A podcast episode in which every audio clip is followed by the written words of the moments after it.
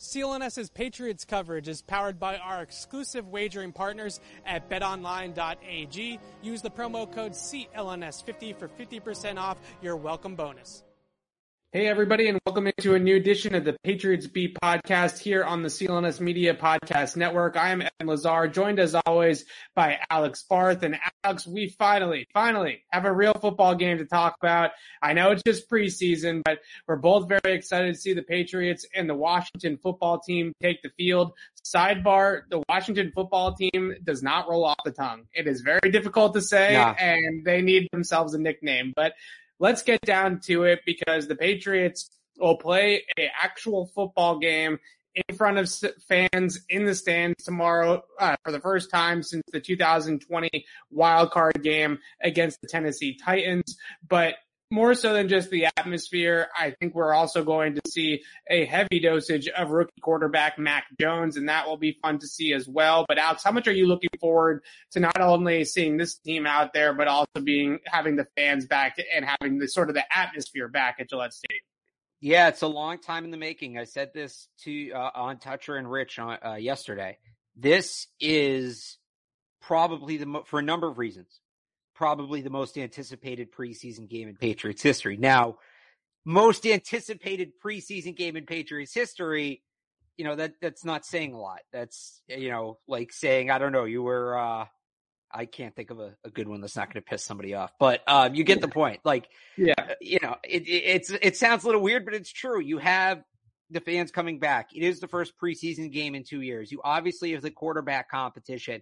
On top of that, I think this is one of the most competitive rosters the Patriots have had at this point in the year in maybe in the Belichick era. I mean, there's a lot of spots. There's a lot of guys fighting for just a few spots. So right. I, I am very excited. Everybody should be very excited. Don't don't let anybody tell you otherwise. If they say, "How are you getting excited? It's just a preseason game." Don't let anybody tell you that. This is a game absolutely worth getting excited about.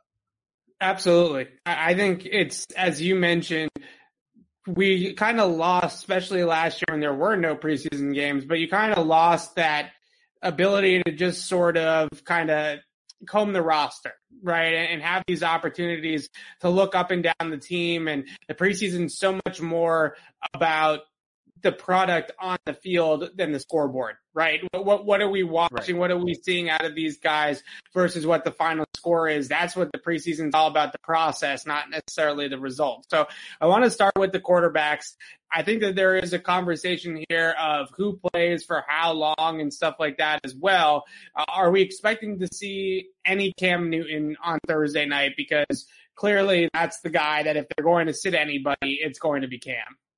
Yeah, I think that um my here here's my guess just based off of nothing is because there there are so many new pieces on offense. I think Cam gets a series or two with the starters.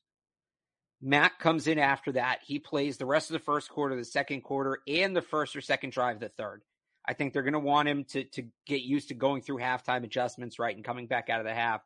And then it will be Brian Hoyer from there. So Brian Hoyer for the final, I don't know, 18, 20 minutes of the game the question is, the big question to me, maybe the bigger question is not how the quarterback snaps are divvied up, but how are the rest of the snaps divvied up in relation to the quarterback? So what I'm mm-hmm. saying is, right? Do the starters come out with Cam Newton, or do they on and get? Do they stay on and get a series or two with Mac Jones? I don't think they play all the way to the half with Mac Jones. I think at a certain point you'll see the reserves come in, but do they get any time with Mac? Does Mac get any time with them? How much is it? I think that might be the most important question heading into this game. So Ron Rivera has already said that his starters are playing tomorrow night, at least for a period of time. So you do, if you want to throw Mac out there at the beginning of the game, whether you give Cam a drive or two or not is really irrelevant. If you want to throw Mac out there at the beginning of the game and you want to give him a real chance against the Washington defense, which is going to be, I think, a top 10 defense in the NFL this year on paper at least.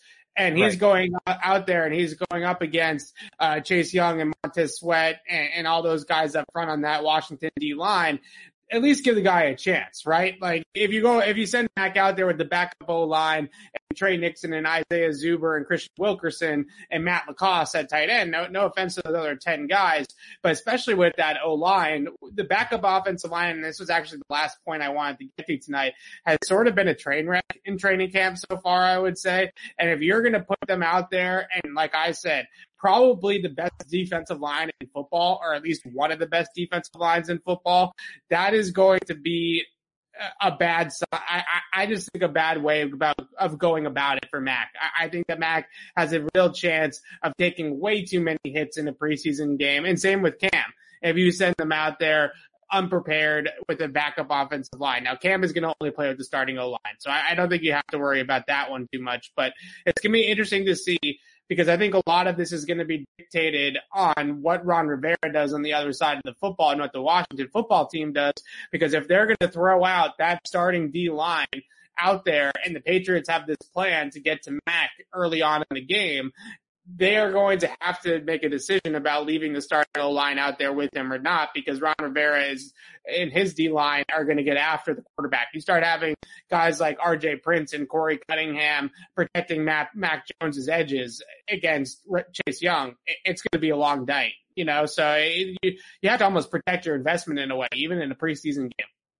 Right. So that that's part of you know the unknown within the within the unknown, and and you touched on a little bit there. How you play your starters is relevant to what the other team does. So, like you said, I don't know that Bill can put the backup offensive line there against Washington's front. That may kind of dictate how he does things. So, but at the same time, with the receivers, they that, that can be different as well. Um, so we we have to ultimately see what the plan is, and that's another reason this game's so in, intriguing nobody really has any idea. I mean, league wide, nobody has any idea what this is going to look like with three preseason games. Is it going to look like the first three right. used to, and then just throw the fourth game out? Um, you obviously have the staggered cuts as well. You're going to have five players cut after the first two games each. So it might look different. And I don't, you know, nobody knows how, but it might look different. So we're totally, um, it's going to be a learning experience tomorrow. So now that we've gotten sort of the who's going to play and for how long and stuff out of the way. I think a big question is what are you looking for, right, out of these two quarterbacks? Cam, on the one hand, I, I don't know if I'm necessarily looking for anything in particular in Cam. Obviously, you want it to look good when he's out there. You want his process to look good. You want him to throw the ball well. But I, I'm not necessarily looking too deep into Cam Newton in the preseason because he is, he does have that resume right? But right. Mac Jones, on the other hand, uh, what do you want to see out of Mac? Because I, I think that this is a really great opportunity, as any game is, to just take off the training wheels, right? Because at times out in practice for both QBs, for everybody really, uh, you have the coaches holding up the play calls on the cards and, and you have guys kind of going through a scripted sequence of plays, right? Uh, they might even know before they get out there uh, what those plays are going to be uh, scripted beforehand. And, and Josh McDaniels might kind of relay to them, we're going to work on this today. We're going to work on that today. This is a game, right? Where McDaniels right. is going to relay the call into the headset. You got to call it in the huddle. And then once the, he breaks the huddle, and I'm talking about Mac here, Josh McDaniels is coaching and Josh McDaniels is tutelage in the practice, that all disappears and then it just becomes about Mac Jones and the 11 other, uh, 10 other guys on the field for the Patriots offense. Yeah, I, I, think I'm looking for the command. Like we've talked about this before. Just how does he look before the snap at the line of scrimmage? And hopefully he gets a two minute drill too. I think that could tell us a lot. Um, it, that again predicates on Bill Belichick leaving him into to the end of the first half. Maybe they do a simulated two minute drill just somewhere in there randomly. We've seen them do that before. If, if things look a little odd, that's what they're doing. Um, right. Th- those are probably the two situations. I think it's as much, a- as much as I'm looking at that, and I talked about it before, so I'll just double back. Who is he playing with? Is he getting time with Jakobi Meyers? Is he getting time with Kendrick Bourne? I can't imagine Nelson Agholor is going to play because he's been limited at the last few practices. But you know, right? Is he getting time with Jonnu Smith, James White? Like, who who are they making sure he gets reps with? Because if he's just out there getting reps with Rhamondre Stevenson and Devin Ross and Isaiah Zuber, no offense to those guys, that tells me they're not worried about getting him ready for the regular season this year. If they're putting him out there with guys that he's going to need to complete passes to in the year 2021, that tells me that they're a little more focused on getting him ready, not just long term, but short term as well. Yeah, and, and I think as much as we can sort of simulate things out at practice, even for a preseason game, the speed of the game takes another step forward, right? And, and can Mac Jones hang at that speed uh, what's not necessarily regular season NFL speed, but certainly closer to regular season NFL speed than let's say a, a training camp practice, right? So that, that's going to be sort of the next element of that as well. And I, I think that there's certain things with Mac's process that, that I would like to see just in terms of his cadences at the line of scrimmage, what he's seeing pre-snap, it, all those types of things I think are going to be extremely important for Mac Jones in this game because again, you're you're you've been going up against the same defense for two weeks. You sort of know what you're going up against and what sort of their calls are going to be in their base defense and uh, what the calls are going to be on your side of things with, with Josh McDaniels kind of relaying that on another level in a practice. So again, when all the cards are down and the ball is just rolled out there on the field and the headset goes off and on the at the line of scrimmage how does Mac handle himself from that point on? That that's what we're going to be able to see in this first preseason game, and, and in the speed of the game. Those are the two most important things. Can he can he keep up with the speed, and can he keep up with sort of the control of the offense, and, and keep the train on schedule? Yeah, I it's I, I, talked about it a ton. The command, the command, the command. How much is he recognizing things? How comfortable is he changing plays? Things like that. This is going to be the first real chance to see it. I think I'll you know what I'll say the ball placement too, because not that his ball placement's been bad. It's actually been very good. But it's one thing to stand in the pocket when even if there's a, pa- a pass rush in air quotes coming, right? You know you can't get hit, right? Sure. It's another thing if if Chase Young's bearing down on you. So let's see if he can still be as precise in his ball placement when he's facing a live pass rush. I think that's something that's interesting as well. Yeah, that's a really good point as well. That he, he really hasn't gotten hit at all. Oh, he hasn't gotten hit at all, right? right. And in any of these game, any any of these practices, for the first time, we're going to see how he handles getting hit, not just in terms of standing in the pocket and taking a hit while he delivers it, but how does he get up? right? And how, right. how does he bounce back from getting a big hit in the pocket? Not that we've never seen him get hit. He's obviously gotten hit at Alabama plenty, even though the haters would tell you that he never got was never under pressure at Alabama. He was hit uh, quite a bit at Alabama as well. Let's move on from the quarterbacks and talk about the other big storyline of training camp, I would say, and that's N'Keal Harry and the wide receiver position for the Patriots in general. Uh, we were talking about this a little bit when we were discussing what we were going to talk about today. And with N'Keal Harry, it, it really feels like if we don't see much of N'Keal Harry tomorrow night, that's means uh, uh, bodes well for him staying here with the Patriots this season.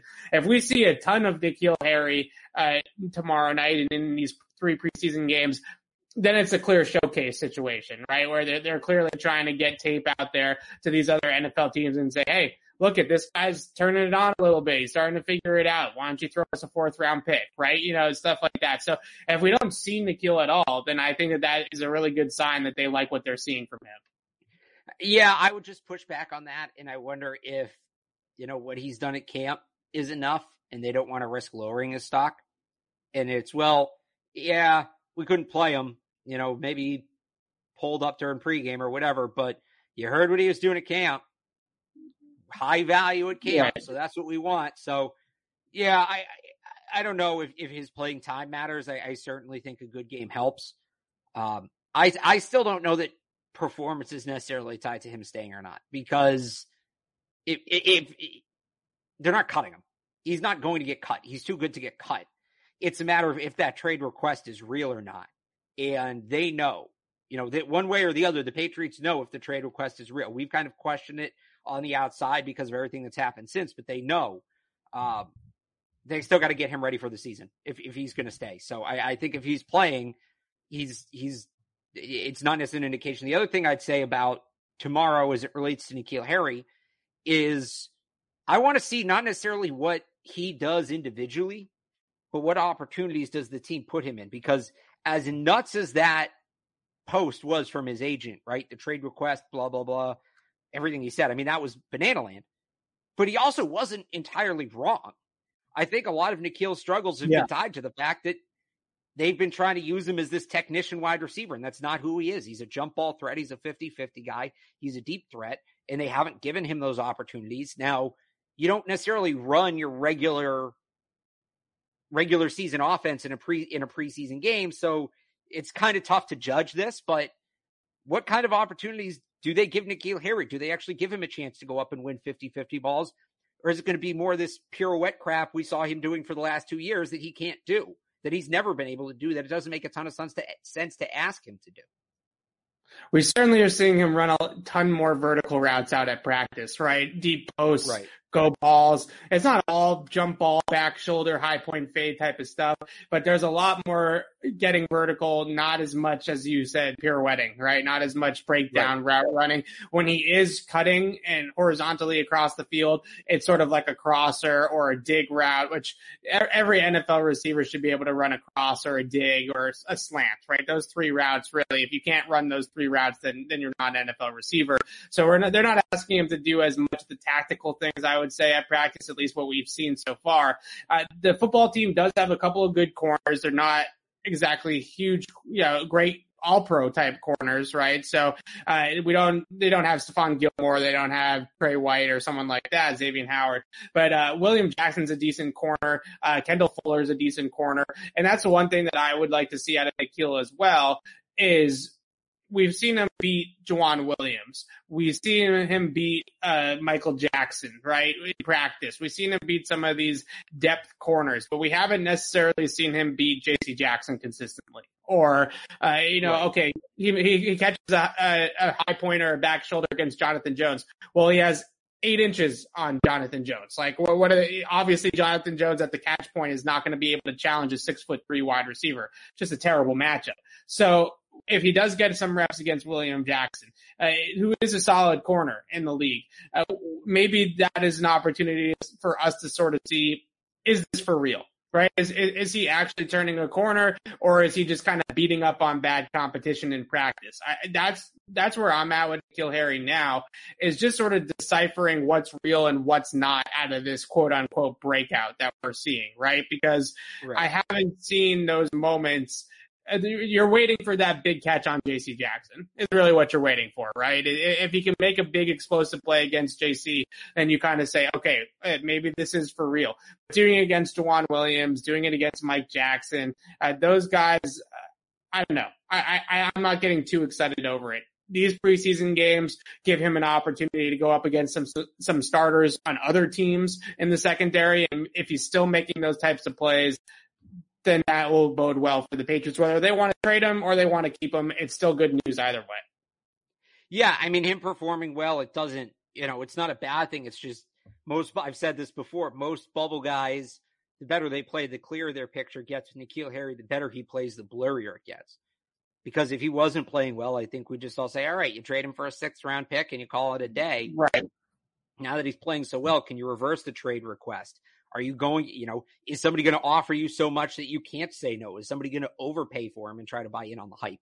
So that, that, that's part of what makes this whole thing so interesting. It is. It's a really fascinating situation, but it's something that I still think is trending towards the Patriots and N'Keal Harry trying it out for one more season. I unless the team blows them away with the trade offer, which I still don't think you do that based off of training camp hype, right? I mean, it's one thing if he goes out there the first four or five weeks of the season, they want to trade him at a, at the deadline and he's had a good first month of the year or something like that, then maybe that's a different conversation. But getting all caught right. up in, in what reports are at a training camp, I don't think that that's necessarily going to sway his value all that much. But like you mentioned, if he played badly, then it's just a re- really easy decision, right? You just cut ties and move on and sunk cost, right? But right. since he's playing well, it's, it's kind of difficult to kind of make this decision because you're sort of deciphering what's real, what's not. Uh, are we hitching our wagon to something that we know is broken, or is this something that actually is turning a corner? Uh, it's an inevitable, inevitable. Well, I can't say that word. It's a tough decision for Bill Belichick to be inevitable. In. Thank you. No, inenviable. Inenviable. Yeah, inenviable. Yeah. There we go. It's a difficult situation for the Patriots coaching staff to how much do you read into all of this? I think these preseason games really do matter for that. And like I mentioned at the beginning of the N'Keal Harry rant that we've been on here, if he's not playing at all, then I think that means that they want him here. Right. And, and they've sort of made up their minds. I really do. Because if they want to get the best possible trade value for him, him going out there and mossing a couple of third string corners is only going to help the trade value. It, it really is only going to help it unless he gets injured, which then obviously you put him on IR and you're done with it anyways, right? So what if he sucks? I, I guess. I mean, I don't know if he sucks against third string corners in a preseason game and he's playing in the third quarter against guys that aren't going to be on a team in a month. Then, then he just sucks. You know what I mean? Like then he's just not an NFL player. If he can't go out there and play really well in this environment, then I, I don't know if he's ever going to get it in the NFL. So I, I think that he's, I'm optimistic that he's going to be able to do that. He's been doing it in practice, right? And, and I'm not trying right. to pick on we're not we're really not trying to pick on Joejuan Williams and, and, and Michael Jackson and Dee Virgin and all these players that he's been going up against and really owning them in practice. But if he's doing it in practice, I got to imagine it will translate to a preseason game, which is basically just you know a more intense practice, right? We're not we're not really in the true regular season mode yet. I know. I'm just saying it's not it's not either he plays well or he doesn't play. I'm just saying there's a third option. All right, fair enough. All right, so the other wide receiver I wanted to uh, talk about before um, we talk about some other positions is obviously Christian Wilkerson, and this is a, one of those players that I think I've learned, and we keep on mentioning this name. I think I've learned from the Maurice Harris experience to be patient with these types of situations, where first couple of weeks of training yeah, camp, jumping all in on N'Keal. I'm just saying. Well, N'Keal Harry is a first round pick. It's a much different player. Like N'Keal Harry was drafted 32nd overall in the NFL draft in 2019 because he had great college tape and great upside and potential. So we're finally seeing that upside. Christian Wilkerson is a UDFA nobody. Like, no, not again. Like, I'm not trying to pick on these guys, but it's a much, no, it's an apples oranges comparison, right? I'm, I, so, I, I, uh, I, don't think quite. If you know, if N'Keal was just picked this past year, I'd agree with you. We have two years of tape of him not being able to cut it. I guess. I mean, we had that. That's fair, but we have seen N'Keal Harry flash. We have seen that is fair. We have seen him in, in, in, a real NFL game, and, right? And by the and, way, I'm I'm not saying you have to be necessarily less patient with Christian Wilkerson. I think Christian Wilkerson is still, you know, I'm I had him on my roster projection. I'm far from saying he's a lock to make the roster. I just, when you factor in the trade request, I feel the same way about N'Keal Harry. I just, this is what I feel like. All right. First of all, Christian Wilkerson, I just looked up. He dressed for one game last year for the Patriots. So he's played one NFL game, right? Right. And if you were to go out on the trade market and you would say, call up another team and you'd say, N'Keal Harry's on the block and Christian Wilkerson's on the block, which one do you want? What, what, who, who, which team, you know, well, so who, I, so saying they want? So that's that's a fair point because they're going to say N'Keal. But here's my counter to that: What are you really? What can you get back for N'Keal Harry? Do we think maybe a fourth round pick is in play now? What are you going to get back for Christian Wilkerson? Conditional seventh, maybe. Not nothing. That nothing. that guy, whoever you keep, is only going to play about ten percent of the offensive snaps. Is it worth keeping N'Keal in his contract to play 10% of the offseason snaps versus having a top 150 pick in a loaded draft next year. It's not like they need N'Keal Harry to play a significant amount of time. That's a decision they you have to make.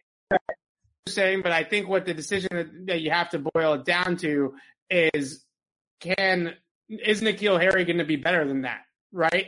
Because again, as much as he's he's going to be better than right? Wilkerson. He's going to be better than Wilkerson. Flawed, and as much as N'Keal Harry has had issues, you have to the God given talent is there for him, right? Like sure. he is six foot three, He's an explosive player. He's he, the God given talent has been there for N'Keal all along. They've used him incorrectly. I think he's played too heavy over the last couple of years, being up around 220, 225, and that's taken away a lot of his agility and a lot of his speed, which has been a big problem for him. And he talked about this when we've spoken to him, and he said, "Hey, you know, last couple of years, I was so focused on being Dez Bryant, like being this big bodied box out type of guy, right?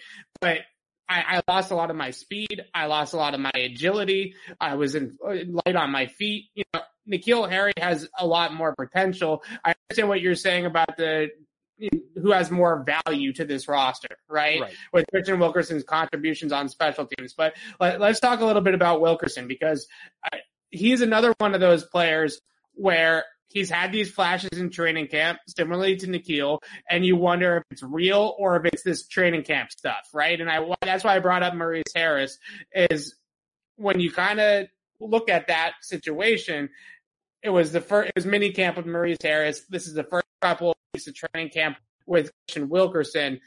But again, is a guy that has zero NFL production. He has one NFL game under his belt in his uh, first year with the Patriots, a 2020 undrafted rookie, very unproven player. So how much is this practice and a player just having a couple of good practices during training camp and how much of this is they've actually found something in Christian Wilkerson because it can go one of two ways, right? It could be Austin Carr or it could be Jakobi Meyers, right? And you sort of have to figure out which one it is.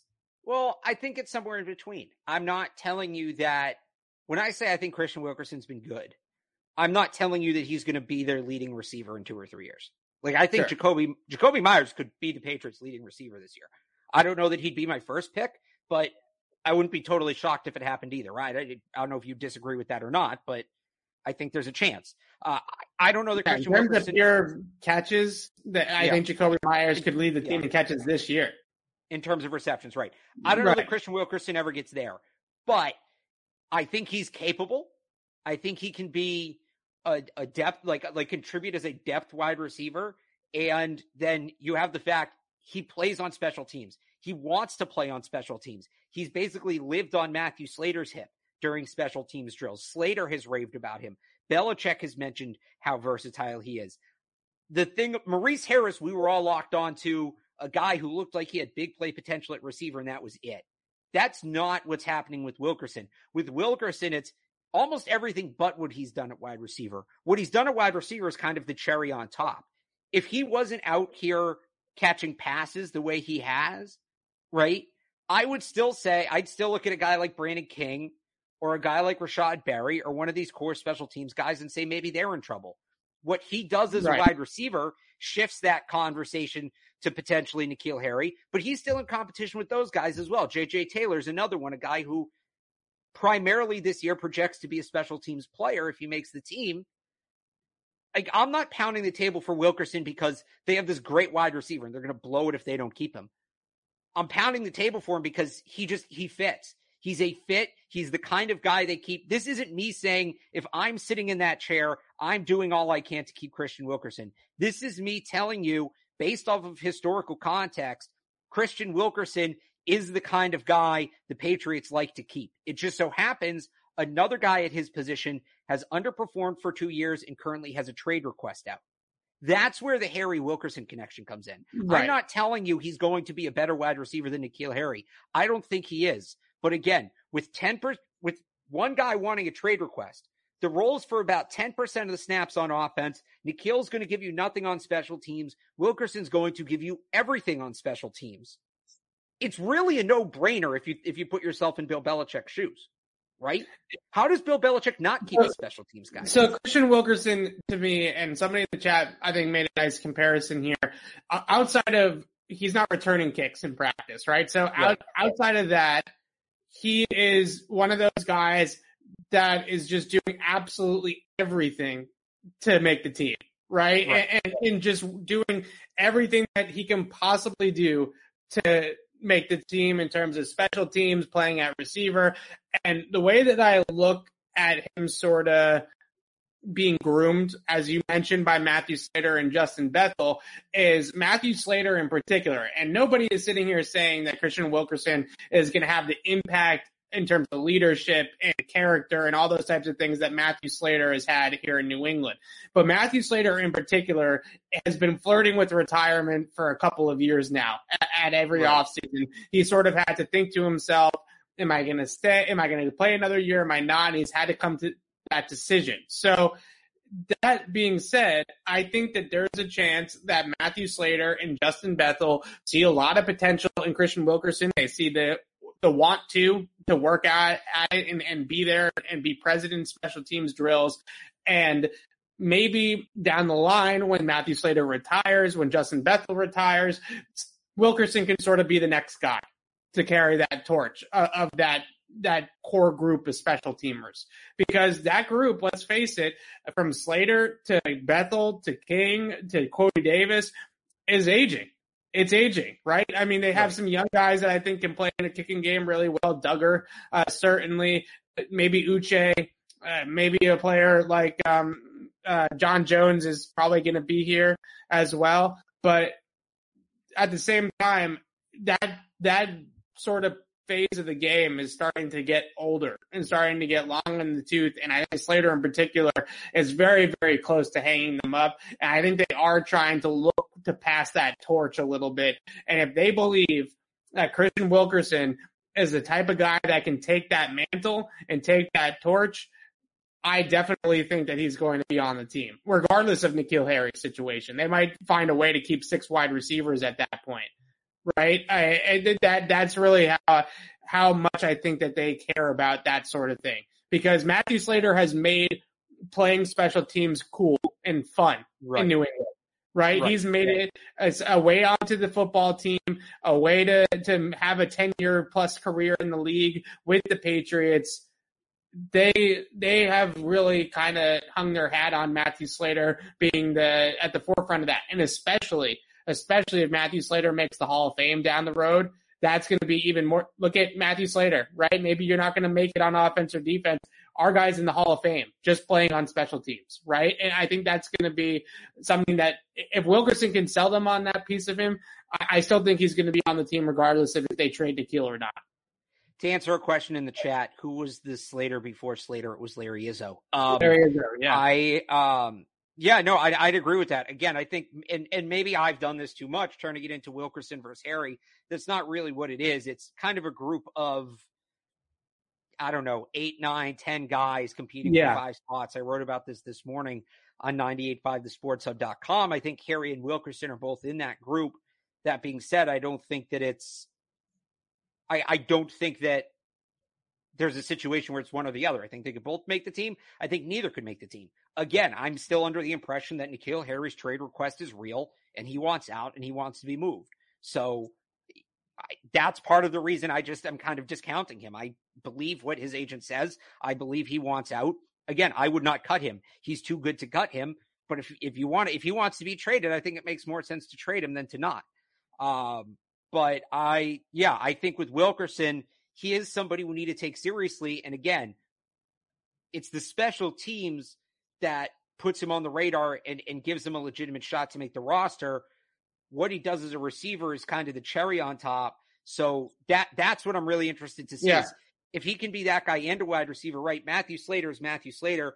Another guy, and maybe this is more of the comp, or at least the upside comp, you know, Brandon Bolden, who has been a heavy contributor yeah. on special teams throughout his career, but he'll also contribute on offense at times when they need him to. If the running backs are banged up, if you know some players just need a breather, like you'll see him come in on offense a few times a game, and he can actually make a difference in in in small uh, in small sample sizes. I would like. I wonder if Wilkerson could be that guy as a receiver. I think he might be a good enough receiver to do that, and that's what we'll find out starting tomorrow night. I think that's a great comparison, honestly, because he's not really Gunner because Gunner returns punts, right? That's Gunner's primary role. He's not really Matthew Slater because Slater doesn't play on offense at all. So yeah, Bolden is kind of the perfect comparison, I think, in terms of, a, like you said, a player that contributed right. in spurts on offense when they call upon him for depth purposes. He's there and he steps up to the occasion, but he's mostly a special teams player. So I, I think that that's a really nice way of putting it. And the Patriots have, outside of that one year when Miami poached Brandon Bolden post cut down from New England on uh, after he got cut by the Patriots, that the sort of expectation was that he was going to return to the Patriots right after they got the roster down to 52 players again, and Miami poached him. Bill Belichick has made a point to make sure that he doesn't lose Brandon Bolden again since then. Right. So definitely a player that they have uh, valued a ton. Let's talk about some of these other bubble guys. Can I, I, can I ask you something about N'Keal real quick? And maybe this is a bigger sure. picture question, but I do want to ask you. You want them to keep him. You think they should keep him. Do you trust them to finally use him right if they keep him? Because I don't. I think if they could have figured it out, they would have done it by now.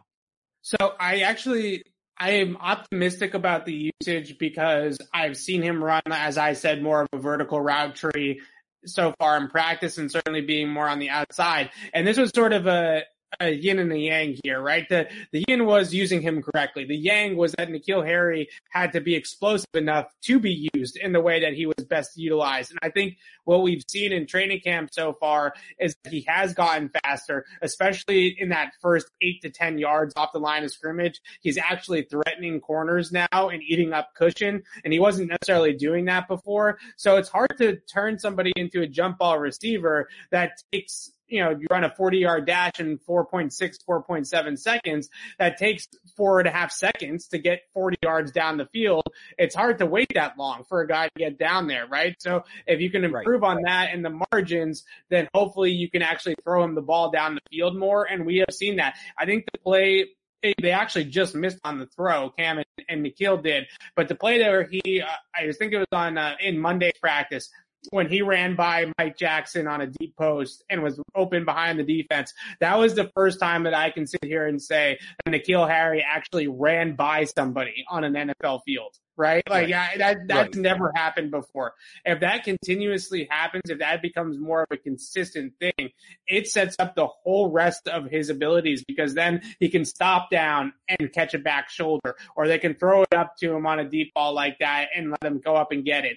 And they can kind of implement different routes. Maybe he does start to get a little bit of cushion or have people respect his explosiveness off the line a little bit more, and that opens up those underneath routes. So even if he's not a precise slant or dig route runner. If corners are backpedaling and respecting the deep ball a little bit more, then you don't have to necessarily be Julian Edelman or Keenan Allen or someone like that and break ankles, right? You can just right kind of go about it at, at, your pace and still get open. So I'm optimistic that the that the team is recognizing the way to use him a little bit better, but I'm more optimistic in the fact that N'Keal it looks a lot faster than he did before, and, and I think that right a lot of that I think relates to the weight loss. I, I really do. I think he was playing too heavy uh, in years past, and now that he's down to, I think you said around 210 pounds. I think that is exactly where he should be playing. Uh, let, us talk about some of these other bubble players. Then I want to talk about some of the rookies that we're going to see for the first time. Uh, JJ Taylor. I, I've sort of talked about this a little bit here on the podcast. I've written about it, Alex. I'm sure you've written about it as well. A really quiet two weeks of training camp so far for JJ Taylor.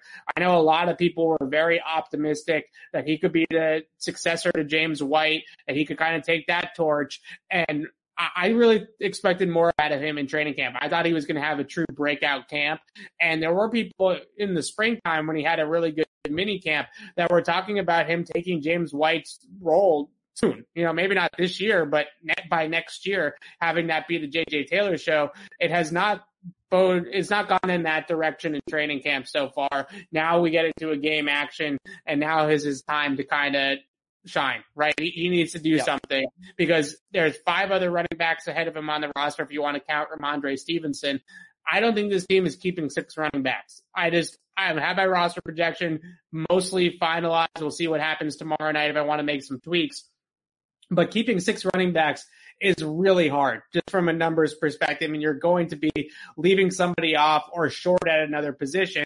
And JJ Taylor might be a guy that's just victim to a numbers game at this point. Yeah, I, I'd agree. I, right now, I have JJ Taylor as the guy that they cut initially and then try to bring back once they put somebody on IR. And there'll be a couple of those guys this year, I think, with that three week IR, right? That that they have right. now. Um, I just, eh, like you said, six running backs. That's a very crowded room. I don't know that this roster dictates them keeping six running backs. He hasn't necessarily been bad in practice, but I don't know that he's been good. I don't know that he stood out. There's guys at other positions fighting for depth spots who have. Again, it's not, you know, I don't think it's him versus Bolden. I don't think it's him versus Stevenson. I don't think it's him versus White. It's him versus a guy like Kristian Wilkerson. It's him versus a guy like Rashod Berry. Maybe an offensive lineman. Do they want to keep seven, eight, nine offensive linemen? That's who he's fighting with right now. And you never want to be in that spot. You want to know, okay, there's a spot at my position and that's the spot I'm trying to grab because you can kind of narrow your focus. If you're competing with guys from other positions, you got to show you can do more than just play your position. You got to contribute on special teams, etc. The best thing JJ Taylor can do in this preseason, I think, is house a kickoff return because they yeah. need a kickoff return returner. They don't. They, there's no obvious one on the roster right now. Uh, like I said before the season, I thought maybe Zuber would make a run at it. He hasn't. Thought maybe Gunner would look better as a kick returner. He hasn't gotten a ton of reps back there. Um, so maybe that's his way on the roster is is being the kick returner. So that's where I'm looking for him. Um, I, I, think be, that's a great point because yeah. Dion Lewis did that, right? Dion Lewis was a right. really explosive kick returner. They, like you said, they don't necessarily have somebody. They've thrown Brandon Bolden back there a bunch. We know that that's sort of the safe route if Bill Belichick wants to go in that direction. But in order to have a guy that can actually house a kick, JJ Taylor has that sort of explosiveness and, and ability in the open field to maybe do that. So I, I definitely think that that's something that could be a, a, way on the roster for him. And then obviously a backup to James White as well. But you're looking for that moment. And like you said, He's got to house a kick return. He's got to have a long catch, have a long run, have a big game in the stat sheet. If he has, what was that playoff game? Was against Houston, wasn't it? Where Dion Lewis returned a kickoff yeah. for a touchdown and had like 100 yards from scrimmage. If he has one of those types of games, and it's preseason, so it's, uh, there's a chance that JJ Taylor could have one of those types of games. I don't think he's having one of those types of games in the divisional round of the playoffs, but in a preseason game, if he has one of those types of games, then we're the conversation needs to be reevaluated, right? And I need to find a right. way to squeak him onto my 53 man roster, I think. So that's one, another player that I definitely think is worth watching tomorrow night and in all fat phases of the game, right? And return ability and on offense. Uh, how about, uh, there's a couple more, um, that I wanted to hit on. Carl Davis, I think, is having a fantastic training camp. I almost don't even want to put him on the bubble anymore. I kind of think that he might already be on the roster unless he really kind of falls from grace here. Just as Belichick said, a system fit who's having a really nice training camp so far. Long, six foot five, 320 pounds, uh, good two gapping ability. I think he's got a little bit of wiggle to him as well and finesse to, to rush the passer if they want to leave him in there in sort of play action, first down type of situations. But he's somebody that probably is the backup to Davon Godchaux or Lawrence Guy in the interior of the defensive line. But I think a valuable depth piece if they can hang on to him, and he just seems to fit what they want to do up front extremely well. Yeah, I'd agree. I, you know, he's not on because of lack of talent, right? Or if he's not on, he's not on because of, it's not because of a lack of talent right now. It's because there's so many guys ahead of him. Right. Right. And there's just so much talent overall at that position. So we'll see what happens with him. Uh, if Chase Winovich opens up the year on PUP, maybe that's how he gets on the roster. Yeah, I think it, you know it's a good challenge for everybody up front on the. Not to go away from Davis, but I think you touched on it all. I don't want to be redundant. Um, all of the quarterbacks Washington has, obviously Fitzpatrick, but Taylor Heinicke, Steven Montez, Kyle Allen, all these guys have a little wiggle room. None of them are Lamar Jackson, but they can all move around a little bit, and they're all pretty elusive yeah. relative to the quarterback position. So I think it's going to be a very good, um, a very good test, a, very good test for some of those guys up front. I think that whoever the quarterback is, they're going to have their challenges. All right. How about Rashod Berry, who I thought started out really hot in training camp? He's kind of cooled off since. He hasn't really shown much in one on ones either, uh, based off of uh, what I have seen and tracked. But certainly somebody that has flashed at times in training camp, really good speed to power rusher, has that special teams ability that we talked about 20 minutes with Kristian Wilkerson a little bit. Maybe not quite as, as good as Wilkerson in that phase, but definitely has the athleticism, I think, to be a special team player as well. He was elevated from the practice squad a few times last year, uh, to be a game day active. Someone that's definitely squarely on the bubble, but a big game here in the preseason or two, a couple sacks in, in the preseason. You never know. You, you could get a situation where Rashod Berry gets the roster, especially if Chase Winovich is not healthy for the start of the season. Yeah, he's another one that again is in that group of whatever it is, 10, 15 players fighting for five to seven spots, Rashod Berry. And it, it's kind of like what we talked about with Wilkerson, where the special teams ability is what puts him in the conversation, but he's shown some flashes on defense as well where he may be able to contribute. He may have some upside. So that again, the more you can do, it gives you an edge. Rashod Berry, I think, is a guy who can do a lot of different things, and he can do a couple of them very well. And that's why he's a guy to me that we have to see in a game, but might have an inside track on a spot. If we're talking about those bubble guys, you know, they're all in the bubble, but some are closer than others. I would say Rashod Berry's probably closer than not. Yeah, and he's someone that has played a little bit with his hand in the dirt and as a stand-up edge. I think that based off of his size. I think he's only 250 to maybe 245. I, I don't think he's necessarily a hand in the dirt defensive end, especially in a 3-4 system, but it's someone that has rushed a little bit uh, with his hand on, in the ground. So uh, I think some versatility to stand up or play defensive end exists there. I mentioned the game versatility. Another player on the bubble to watch. And is it time? I think it's time to talk about Quinn Nordin. And get Wait, can I, can I throw out one more defensive player then, or are we going sure. back to defense? I, I, um, I know. Go ahead. Okay. Uh, is, um, it, going to be Harvey Langi? It is going to be Harvey Langi. Yes, it's going to be Harvey yeah, Langi, the middle linebacker. I think that with Raekwon Mil- McMillan now out, some people in the chat mentioned Terez Hall. He's still on PUP, so we can't account for him yet. There's an opening for that third middle linebacker, right? Sure. Dont'a Hightower is going to be the number one. I thought maybe Ja'Whaun Bentley there'd be a run at that second spot. He's had a great camp.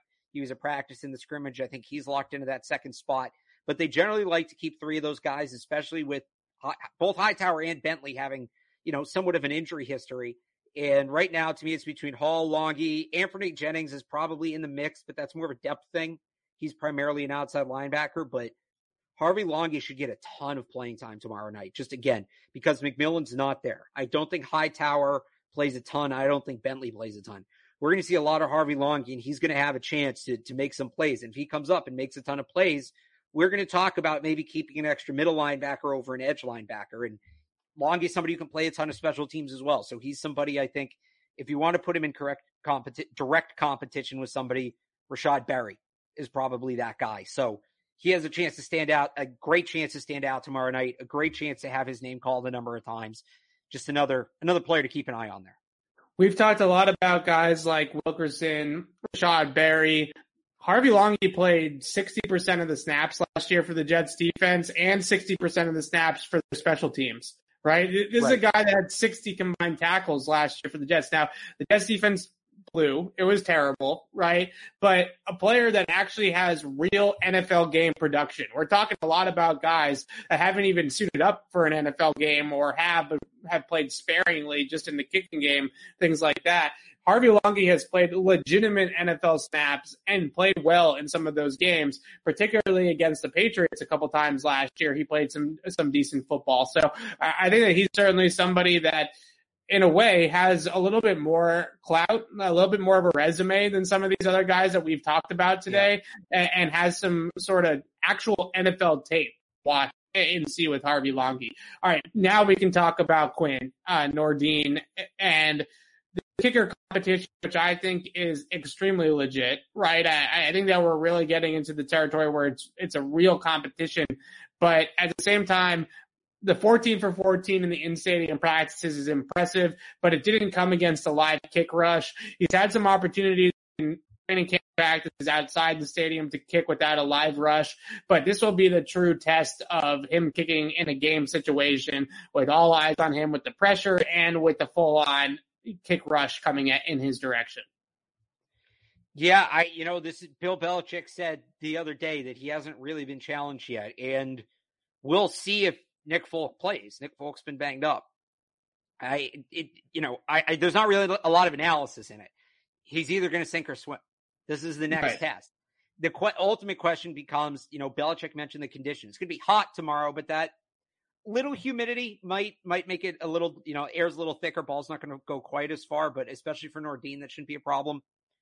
Belichick mentioned he hasn't been tested, and, and when he says that, he means rain, snow, wind, freezing temperatures. We'll see. So I don't know that Nordin can do enough to win the starting job in camp. If that makes sense, as good as he looks, then again, a full can't go. It's a no brainer. Um, but he can certainly lose it. He can certainly fall out of contention. So he's either going to hit or miss tomorrow night. I'm excited to see it and it's more reactionary than predictive with kickers.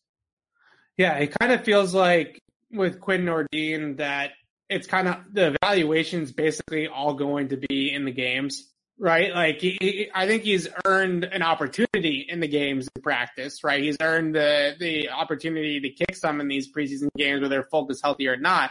But the true evaluation of how he handles pressure, how he handles a live situation in terms of the rush, how he handles the pressure of the fans in the stands, and maybe maybe the, the, I think Bill Belichick would absolutely love it if they could get him a 17 to 17 with three seconds left in the fourth quarter and Quinn Nordin has to hit a game winner, right? Like I, I think that that would be right. a dream come true for the coaching staff to be able to see him in that kind of moment. And you just, you just can't simulate that kind of pressure in practice. So I really feel like he has earned it to be able to kick in the game tomorrow night and in the next two as well. But now is the time where he's going to have to win the job, right? And so, that evaluation is really an in-game evaluation. The flip side of that is if they've seen enough that they believe in him, but they don't believe he can take the job this year, they'll bury him so they can get him on the practice squad. Right. right. If you put him in the games and he's nasty, you're not getting him to the practice squad. Somebody's going to want him. There's less than 32 NFL caliber kickers out there, so somebody's yeah. going to grab him. Uh, if if they if he doesn't play tomorrow night, honestly, that to me is a sign that they really believe in him. Yeah, if he a couple of other, you're right. A couple of other things here. I wanted to talk about two sort of depth situations, right? We've talked a ton about on the show the cornerback depth, right? Behind Stephon Gilmore and JC Jackson on the outside. This is going to be a big game for Joejuan Williams and Michael Jackson because yep. I, I would be really shocked if we see JC Jackson for much uh, if, if, at all tomorrow night. Especially you have Gilmore who's nursing the quad injury and trying to come back from that and is unhappy with his contract. You don't risk JC Jackson in the preseason game, right? You're already thin enough as it is there. So if JC Jackson plays more than a series or two, that, that's too much in my opinion. I, I don't even think he needs to play at all. So with that being said, Joejuan Williams and Michael Jackson are going to play a ton tomorrow night, I would think. And we talked about this a little bit. What was it yesterday uh, or the day before? That if you just took away draft status and you just took away all the other types of things that Joejuan Williams being the 45th pick in the draft and all that kind of stuff, Michael Jackson has challenged receivers more in camp than Joejuan Williams has, and especially the last three or four practices, I would say Michael Jackson's starting to come on a little bit. Jackson needs to be out on the outside. He needs to be on the boundary. He needs to use the sideline. Uh, he needs to be physical at the line of scrimmage because he's not going to win any foot races. But when he is in phase and in position to make a play on the football, he's got pretty decent ball skills down the field. And we've seen that flash a little bit more recently, uh, certainly in the last couple of practices. So I would say that Michael Jackson has slightly played outplayed Joejuan Williams to this point, but Michael Jackson was not the 45th pick in the draft. So th- there is some sunken cost there that you have to factor in with Joejuan Williams. Yeah, I, I, I think it goes back to N'Keal Harry. I think you're putting more stock on that than probably I am, than I think the team will. We talk about this all the time, right? Once you pick the player, I think the, outside of what it means for the contract, the draft stock goes away. I think they are who they are and you're at the point N'Keal Harry and Joejuan Williams where the contract's not as relevant when you talk about their standing on the roster.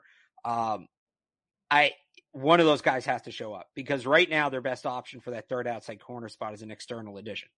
Right. Or, I, I, I think right. Their best internal option is Jalen Mills, which is not good. Which is right? not good and, for anybody. Right. Right. So, well, I, I would still argue that overall, they're like I would rather go to an external option than Jalen Mills at this point. So somebody's got to stand up I said this on, on my 98.5 show last night. If Michael Jackson, you know, he's had three okay practices. He was great in one of them. He was above average in the other two. I don't know what that means. If he is building momentum, now's the time you want to do it going into that first preseason game, but he still has a long way to go to convince me that that spot is set. Joejuan Williams has even longer to go. Um, and the thing you, again, comparing Williams to Harry, because I think there is some relative comparison there. You mentioned Harry has flashed it. The catch against the Chiefs last year from Stidham, those two catches against the Chargers. Has I don't know that Joejuan Williams has flashed it. Maybe he did against Gesicki in week one. Yeah, week year. one against Mike Gesicki, he had that one pass breakup, which was sort of a moment, right? But right. not not much. And I think Michael Jackson, like I said, has outplayed him a little bit. And Jackson to me is kind of like store brand JC Jackson, right? Where he's a physical press man corner, lay him on the perimeter, let him guard go go balls and fades and stuff like down down the sideline. And when he can be physical, get his hands on people, ride him down the field, he's able to make some pretty good plays at the catch point. That that's kind of his mo. But what I've seen from him in practice is anytime he's the difference is with him and JC, amongst a million other things, is JC is a really good off man corner as well because he's a really good ball hawk, right? So he can sort of read off the man a little bit. Whereas with Michael Jackson, when he plays off man, he gets blown by because he can't get his hands on anybody. He also struggles when receivers cut across the field, right? And they break on him. Right. So if he's guarding somebody in a straight line, or eh, he's pretty decent. But eh, the second that that receiver eh, and when I say straight line, I also mean stop routes, comebacks, things like that. He can play that role. But when receivers start to break across the field, that's when he starts to run into issues. So you mentioned external candidates. I think the next two weeks in Philadelphia and then against New York yeah. when they come here for those joint practices. And there's anybody that pops in either of those two rosters, I think that that will be interesting to watch. The the Eagles need quarterback help, so they're if they have a good corner in camp other than Darius Slay, they're probably not moving him, right? You know, he's probably right. going to stay put. Uh, but maybe the Giants, uh, we'll see what happens with that. The other depth sort of spot that I, I think is interesting, and this is going a little real deep, I'll admit, is are the Patriots going to keep seven or eight offensive line? Because I think the top seven guys, the starting five, Justin Herron and Ted Karras are roster locks at this point. I think all seven of those right. dudes are making the team those are really that's a really good top seven. You got a swing tackle in Herron. You got a swing interior lineman that can play all three spots in Ted Karras. Uh, that's solid depth right there. And then Michael Onwenu you can obviously move inside and outside, which is good as well.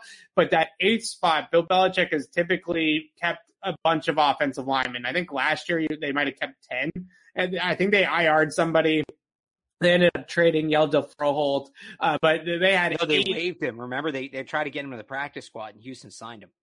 Okay, so they they had at least eight, if not nine, offensive linemen on the roster to start last year. So to say that they're going to go from that point to seven I think is is pushing it a little bit. But I also remember remember a few years ago, uh, was Scars last year here, I think, uh, where they traded for Korey Cunningham, Eluemunor, and brought in Russ Bodine right after cutdowns because the depth in camp was just awful. Right, they just the, the guys right. in house were just awful.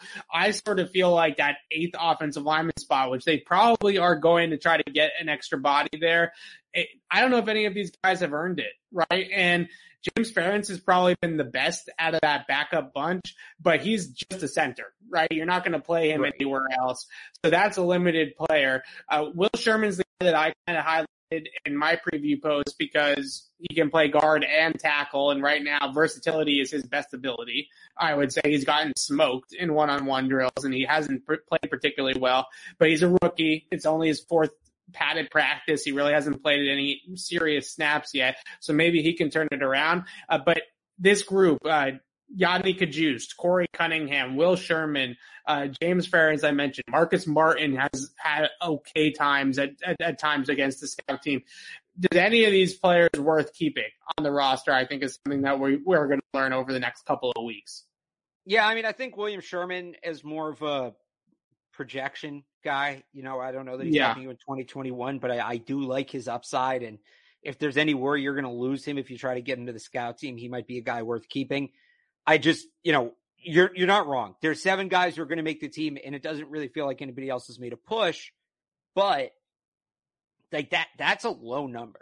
Teams don't keep any less than seven offensive linemen. That's the base right. number around the league. And Bill always talks about how important offensive line depth is. It feels like he's going to find a way to keep eight or nine guys. So I have it at seven, or I, I have it at eight. I had Sherman. I have it at eight, but that yeah. even eight feels low. I think Belichick would like to keep nine. Then again, so, yeah, who knows? Yeah. Because of the sorry, because of the practice squad elevation rules, maybe he's okay keeping seven, and he knows he can still get people up on game day. That's kind of why I feel that happens, if they feel like they only seven guys are really the only rosterable talents on this team, then then I think they make a trade for an eighth guy. You know, in the Eluemunor Korey Cunningham trade, right, and, and bring somebody right. else in from another roster uh, to fill out that eighth spot because, as you mentioned, they they love having their depth there.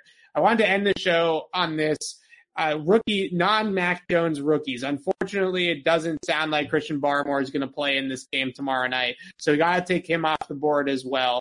But out of everybody else, and those two are obviously the biggest names, and no Barmore definitely takes a little bit of uh, fire out of the kind of rookie class making its debut tomorrow night. Um, who else are you looking forward to seeing out of that rookie group? Yeah, I, I think Rhamondre Stevenson. I think, you know, it's tough just the way these practices are structured to really see what the running backs can do. And I don't know how much we're going to see of him this season. I think he's in for a redshirt year. So these next three games are going to be our best look at him. I think he's going to play a ton. I don't think Sony Michel, James White, uh, Damien Harris get a ton of snaps. I don't really right. think Bolden does. I think it's mostly going to be him and him and JJ Taylor. So he's going to have a ton of opportunity. I'm really excited about Rhamondre Stevenson. I think he's going to be a fun player to watch. So he's somebody that I'll definitely have an eye on. All right. Uh, I, agree with Rhamondre Stevenson. I think that was a good one as well. I, I'm actually interested to see Nix, not necessarily because I think that he's done anything particularly great in camp so far, but I'm interested to see where they play him because I think he's looked better inside than outside so far in training camp as sort of an underneath slot receiver. He's a little bit quicker and more precise with his routes than I was expecting. Uh, so I, I, think that that'll be interesting to see where they play him. Uh, Ronnie Perkins, is another one. I, I, I think it, been quiet as well, but is a rookie and changing positions a little bit from going with the hand in the dirt to standing up. So I think he's someone that could flash in these types of uh, atmospheres. And last but not least, I do want to circle back with Mac Jones. We started the show with Mac Jones. We're ending the show with Mac Jones. I, I don't know if you know where I'm going with this, Alex, but what number is Mac Jones going to come out in tomorrow night? Because he is not going to wear number 50 in an actual NFL game. So is he sticking with 10? Uh, where, where is he going with the number? Do we want to pick all the all the Patriots numbers right now, rookie numbers right now? I normally do this. So all right, I, I got to pull up the roster because I'm pulling up the roster too well. Jo- Jones is an easy one. Um, he's going to take 10. I would think he's going to take 10. Right. He's reportedly been signing number 10 jerseys at charity events. He was 10 in high school. He was 10 in college. It's not taken. Um, unless Bill really wants to throw him for a loop and just like, you know, test him mentally and say you can't have 10, uh, I think he's taking 10. I think taking 10 also. And uh, we've talked about who you sort of compare Mac Jones to. The Jimmy G comparison is not terrible, just in terms of stylistically and how they play. Both wear number 10. Both worn number 10 for the Patriots. I, I, I think it's number 10. Not that the Jimmy thing matters about what number he's going to pick, but all right. Um, I, I, guess are we? We'll probably find out about Barmore's number even if he doesn't play. I think so. Uh, yeah. So, so what number is Christian Barmore wearing? I could see him keeping 51. He was 58 in college. Okay. So he, he doesn't mind the 50 numbers, which is all, you know, sometimes a little weird for defensive linemen, but I, I don't know. I could, I've been waiting for rookie to just keep the number they get. I could see Barmore being that guy.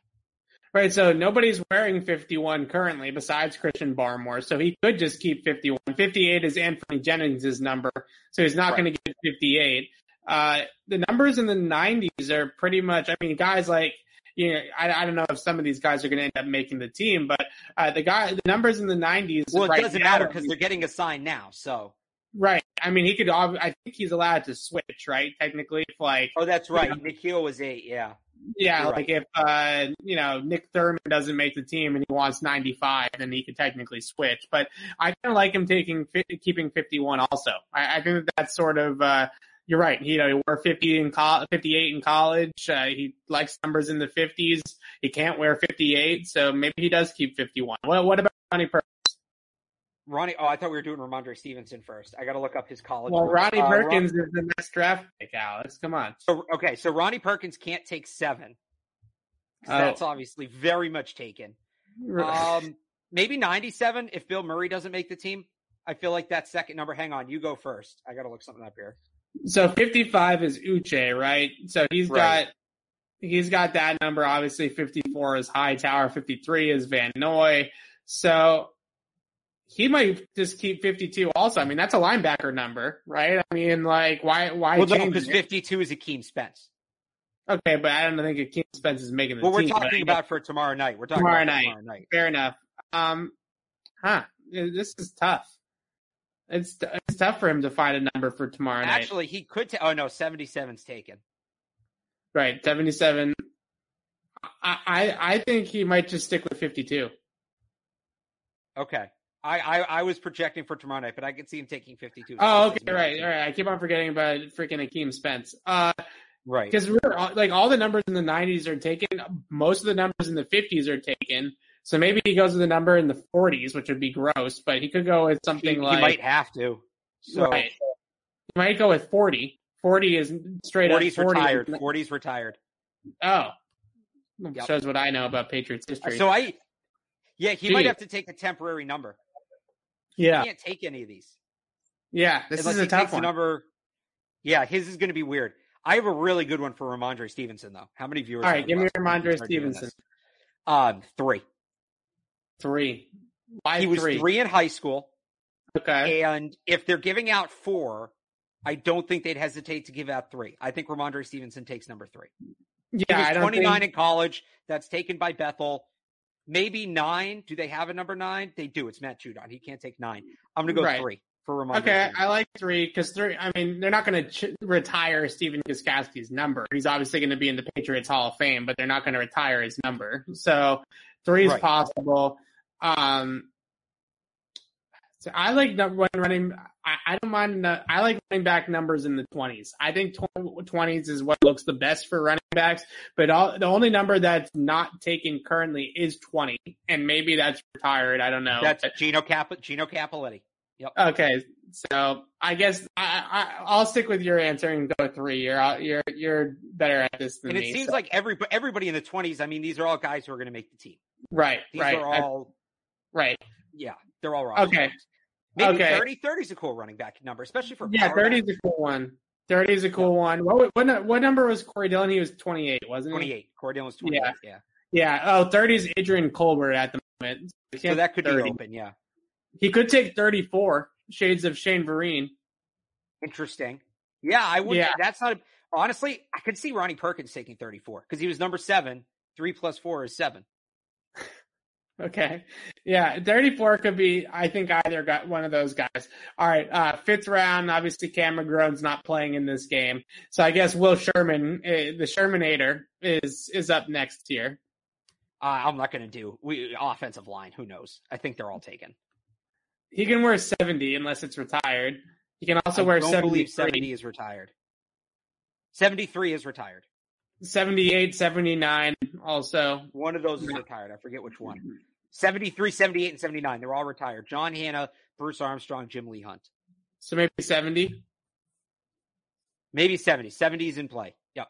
Okay. I think probably 70. And last but not least, Ernie Adams' guy, Tre Nixon. What number is he wearing? Uh, is there anything left in the 80s? 82. I'm just going to go 82 because it's the, I think it's the only number left he can take. Yeah. It does- Assuming 87 is pseudo retired. Oh my gosh! Imagine if Quinn, if uh, Nixon comes out in 87 because All the single, assuming Mac takes 10, 11 and 12 are pseudo retired. Yeah, he'd have to go. Technically, wide receivers now can wear 20s, 30s, and 40s, but he's not going to do that. So it's 82. That's or I could take 89, right? I don't think 89 is taken by 89 is retired. Bob D. okay. How do you know all this? Jesus.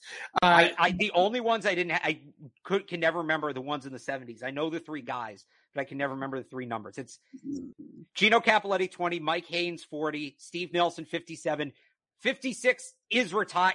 Nobody wears it, but it's not technically retired, which is odd. That's Andre Tippett, John Right. Hannah 73, Bruce Armstrong 78, Jim Lee Hunt 79. They should retire Right. 56. That's wrong that they haven't. I don't Yeah, know if there's a reason why they haven't, but Devon Godshaw said he wanted it. He didn't get it. So I'm assuming it's basically retired. Right. And uh, in the chat, Mike, uh, 17 is Kristian Wilkerson, which does not bode well for Kristian Wilkerson Yeah. and, and his uh, future with the Patriots. Well, uh, now I like a safety could wear that. So yeah, we also we also forgot about Quinn Nordin. He's going to Oh, get I thought we were saving him for last. I didn't forget about Quinn Nordin. I I don't know what number he's going to take. I mean, I guess if oh, you know what?